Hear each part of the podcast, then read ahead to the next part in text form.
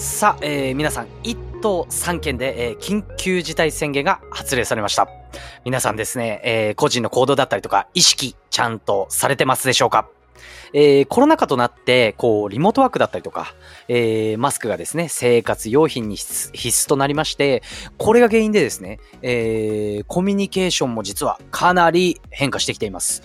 今回はですね、そんなコロナ禍において、皆さんが言われてみれば忘れてるといったですね、コミュニケーションなのに、言葉や話し方ではない、ある部分のとても大切なお話をさせていただきます。改めまして、はじめましての方もいつも聞いていただいている方も、こんにちは、こんばんは。バビロニア .com です。えー、このチャンネルでは、えー、コミュニケーションの情報を面白く伝わりやすくまとめていて、ラジオを楽しみたい方、自分を変えてみたい方にはたまらない内容を扱っています。それでは参りましょう。バビトーク、スタート。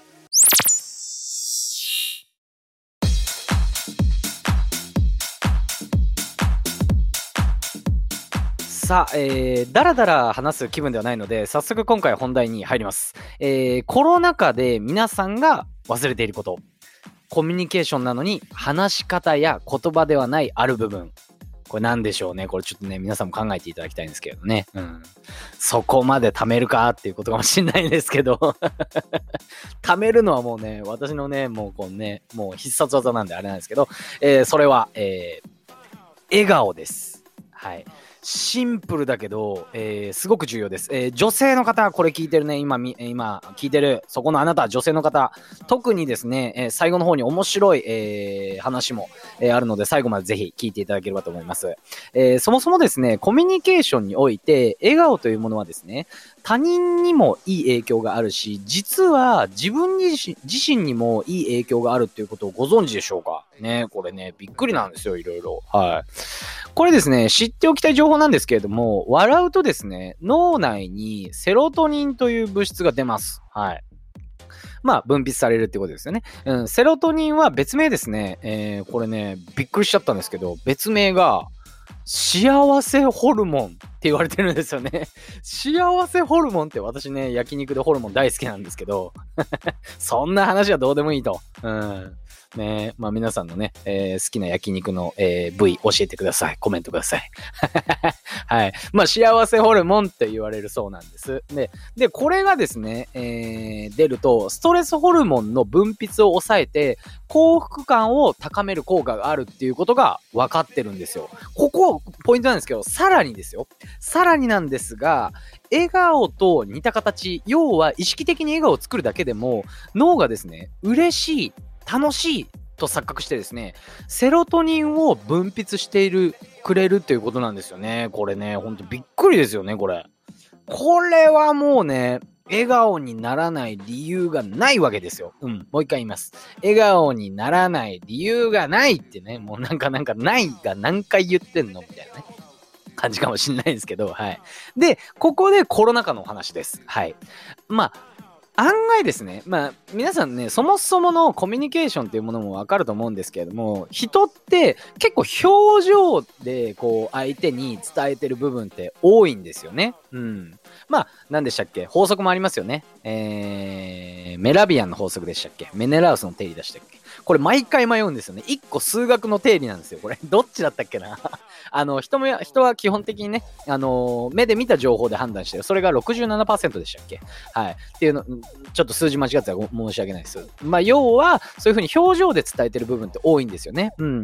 ただ、マスクをしていると、それが隠れてしまったりだったりとか、リモートワークだと、こう、雰囲気がね、うん、あまりね、やったことある方わかると思うんですけど、雰囲気が、こう、あまり伝わりづらくなってしまう。